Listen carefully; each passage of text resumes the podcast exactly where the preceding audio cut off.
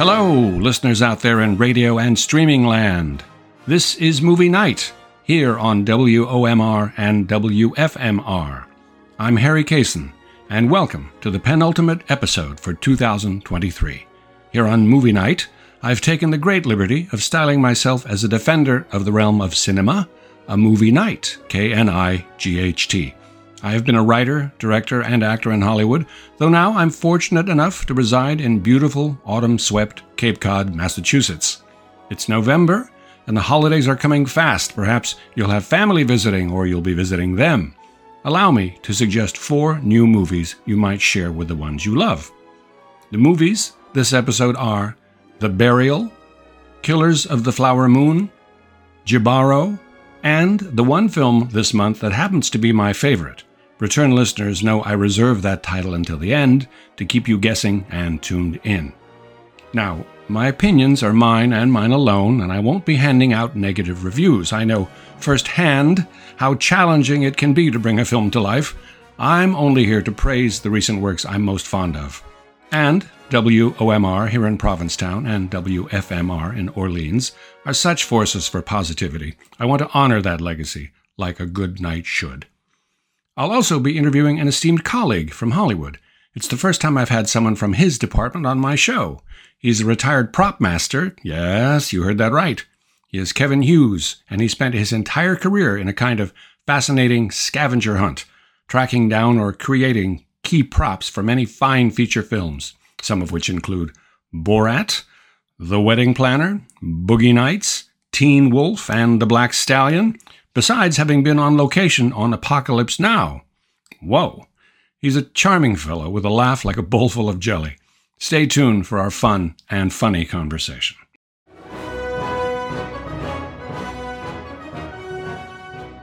First up is The Burial.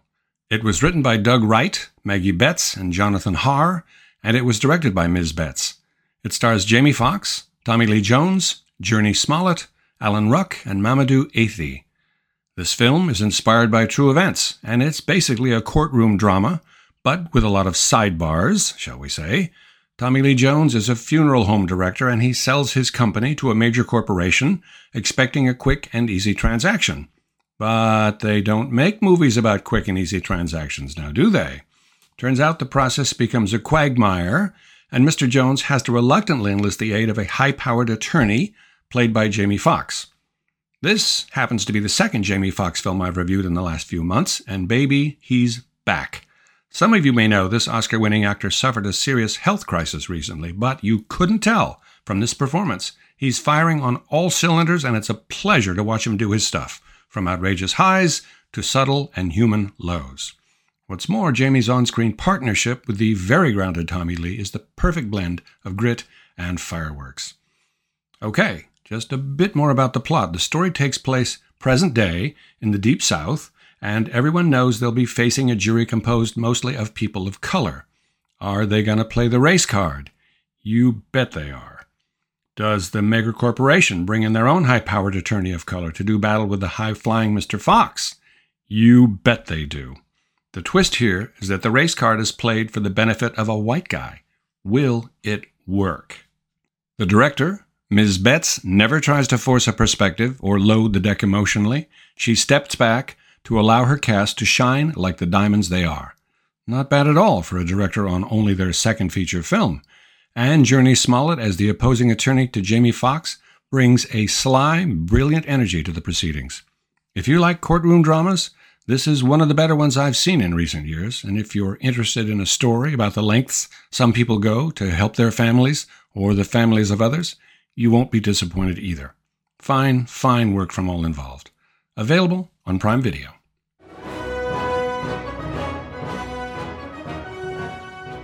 And now we have Killers of the Flower Moon. It was written by Eric Roth and Martin Scorsese, based on a nonfiction book by David Grann. It was directed by Martin Scorsese and stars Leonardo DiCaprio, Robert De Niro, Lily Gladstone, Jesse Plemons, Tantoo Cardinal, and John Lithgow. This is the biggest movie to be released so far this year. Biggest meaning biggest budget, biggest ad campaign, most press coverage. Is it all worth it? I'd say it was. Some people are saying it's Scorsese's masterpiece. I don't know if I'd go that far, but it's certainly in his pantheon. The basic plot. Based on true events, it's early 20th century. Oil has been discovered in Oklahoma on an Osage Indian reservation. A lot of oil, and all the Osage are suddenly and enormously wealthy. But in very short order, they are preyed upon by ruthless people seeking to get their wealth from them by any means possible. Robert De Niro plays a local rancher who claims to be friends with the Osage, though he's a million miles from it, and Leonardo DiCaprio plays his hapless and rather dim nephew, who is basically De Niro's lackey. Lily Gladstone plays a native Osage who is wooed by DiCaprio into becoming his wife, which just gets messier and messier. Jesse Plemons plays an FBI agent sent out to try and protect the Osage from the money mad predators circling them. As you can tell from my description, this is no laugh riot. In some states, it might even be banned as a proponent of critical race theory. But the production standards are absolutely first rate, as with all Scorsese films, and every performance is of the highest caliber. Lily Gladstone is especially fine, with a core of serenity and concentration practically unique to actors of our day. Expect her to be an Oscar nominee, and well earned. However, this is not all Indians good, white people bad. There are subtleties here, there are shades, as evidenced by DiCaprio's tortured character who loves his wife, but does he love her more than money? But let's talk about the filmmaking a little more. From the very first visually stunning scenes, Scorsese sets a walking pace, shall I say. He takes his time, showing us this fascinating though brutal world, and lets the story unspool as organically as any film I've seen this year. I'd have to go so far as to say this is an important piece, helmed by an important director. It won't be everyone's cup of oil, but I found it fascinating, tragic, beautiful, and very memorable in theaters now.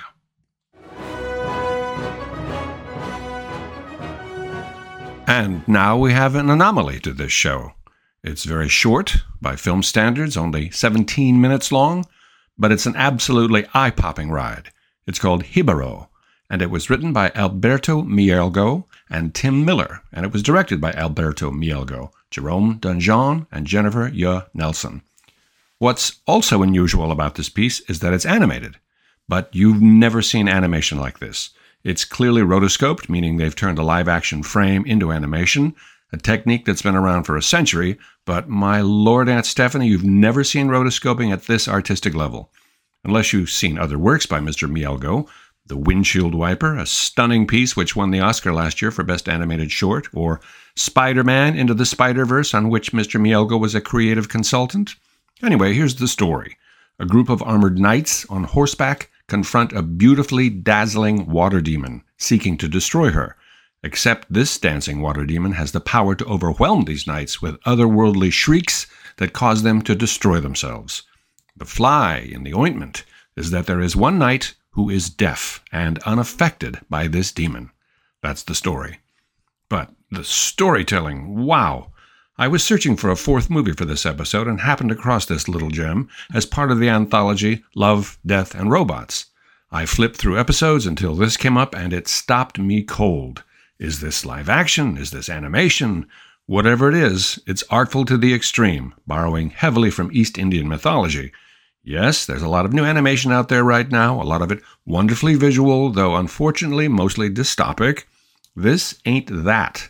This is a fable painted in flaming colors by a team with the souls of artists. They say Rembrandt painted in gold. These people paint in gold too. However, be warned, there's a fair amount of blood and violence, so it's not for little kids. I have to admit, Jibaro's incredible images woke me up in the middle of the night, weeks after seeing it. That's when I knew I had to include it in this month's episode. There's truly nothing like it. This could be the future. Available on Netflix as part of the anthology Love, Death, and Robots, Season 3.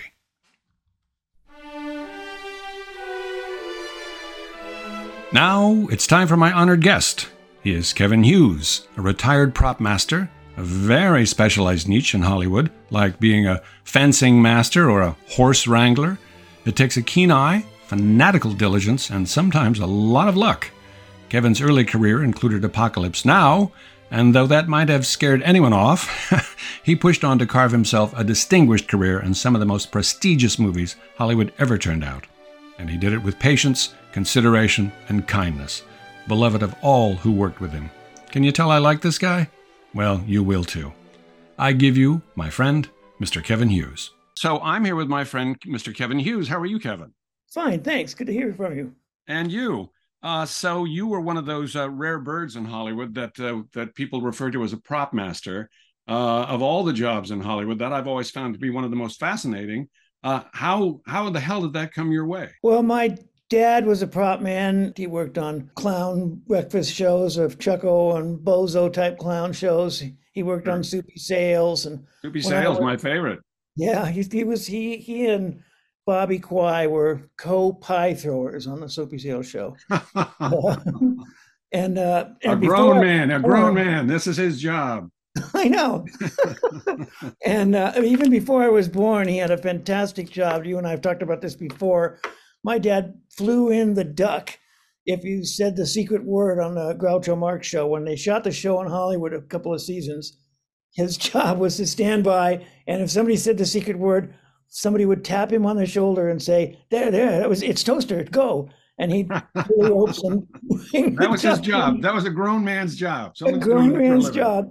Thirty minute day, you know, thirty minute. Uh, you know, I guess he got paid for eight hours, and they probably shot five shows a day or something like that. But now we're talking, boy. That's those those that's a good job. That's a good job. I remember you telling me that his dad was a prop guy too, something like that. What it his is? dad was in was in the in the union uh, and uh, worked on the in the vaudeville stage in Hollywood. Wow, uh, he was a sea captain. He, he was in World War One as a captain, and he was in World War Two as a captain of the of the Merchant Marines. Wow, and, uh, cool.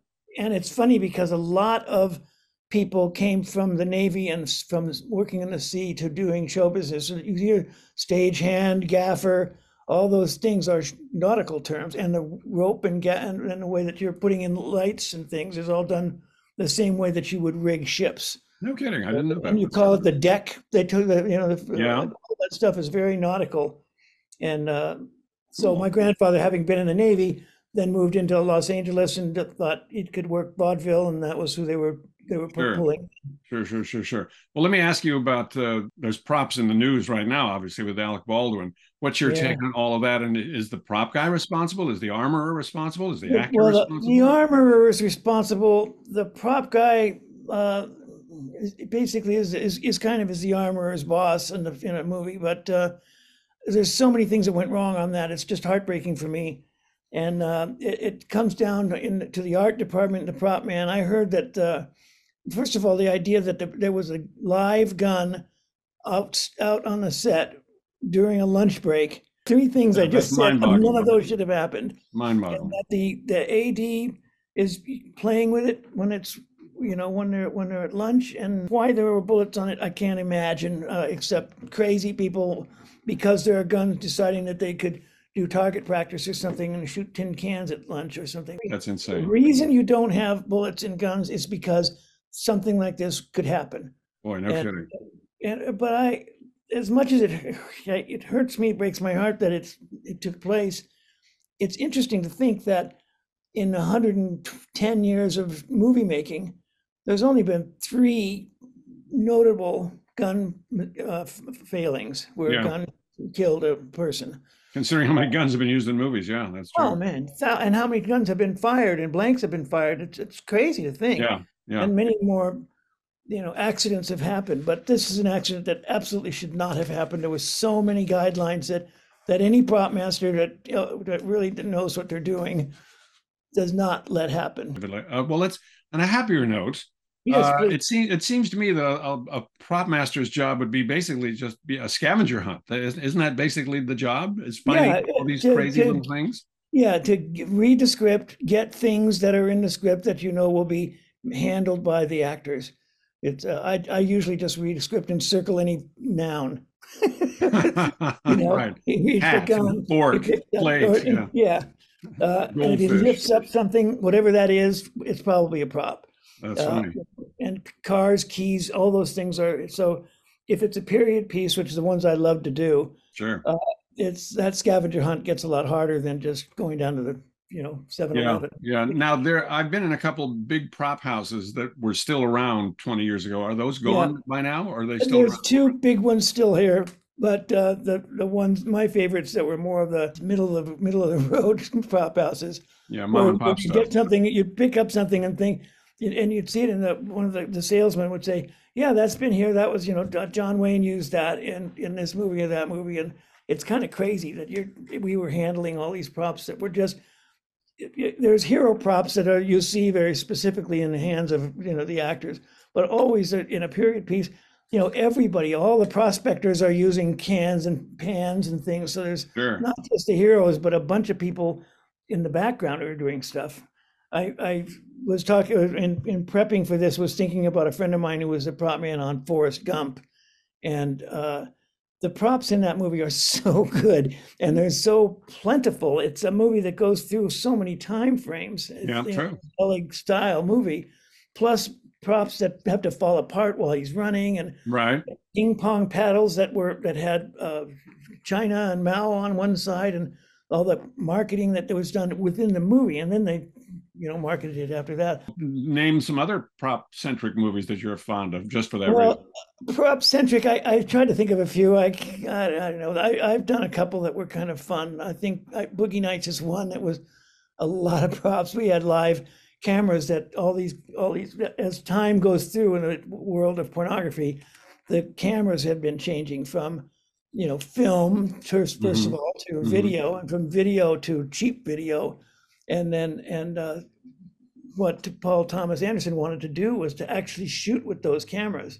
Wow! So kind of an interesting crossover between props and the camera department because we were, we had to find these old period cameras and especially find them that worked. Sure. And, these days uh, they just they, these days they just digitally you know mess with it. I'm sure they wouldn't bother. Yes, but they'd still have to have what they're they're all handheld in the actor's hands and in the shot. Oh yeah, so yeah, you yeah. still see where they are moving and you see you know loading cameras and stuff it was it was a, a real challenge that, that sounds like it now let me ask you about directors uh, i remember hearing an interview with sigourney weaver with the first two alien movies and she said when it came to props and guns and things like that really couldn't care less but uh, but uh, James Cameron was all over that stuff. Oh, that, interesting. what he was the most interested in was all the props and the guns and all that.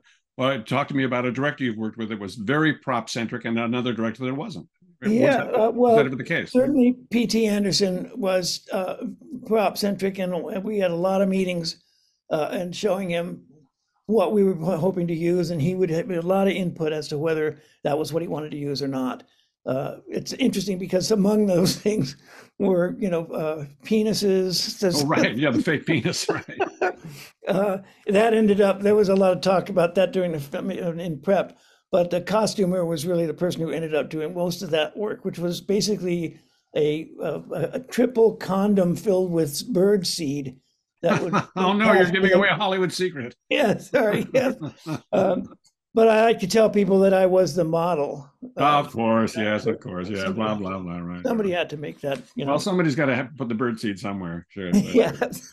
what? Uh, well, well, well Jim Jarmusch is another is a problem is a director who really didn't care about it, like you were saying. It was oh, it was like eh. about what what actors were going to do.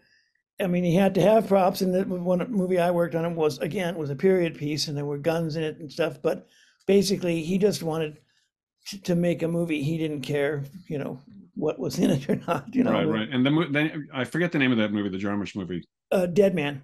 Dead Man. That's yeah, right. with Johnny, Johnny Depp. Depp. With Johnny yeah. Depp. Yeah, and yeah, yeah. shot in black and white Robbie Mueller shot it. It's really a beautiful, beautiful movie. That is astounding stuff. Yeah. And props is kind of such a nothing thing, really. I mean, it, it's important. Well, not, not, necessarily. I mean, I, think, I think look at all the Star Wars movies. Where would they be without props? My God, yeah, they're, they're swimming in props.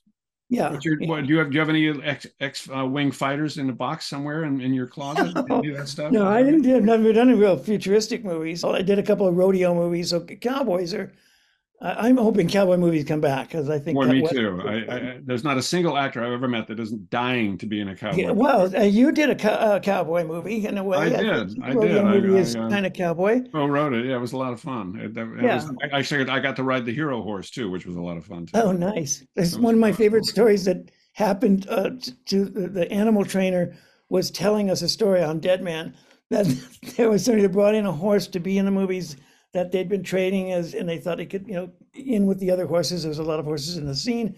One of the horses' name was Action. Oh no! and they had to come up with a whole new way of shooting the scene I guess because so. they couldn't retrain the horse. Now we commence. Yeah. Every- yes, right. Start and stop, I think, is what they ended up with. the idea of if you think you're going to do it, work in the movies, and you name your horse. Don't name your horse action. it's like, Or. Don't name it cut. Yeah, or cut. Exactly.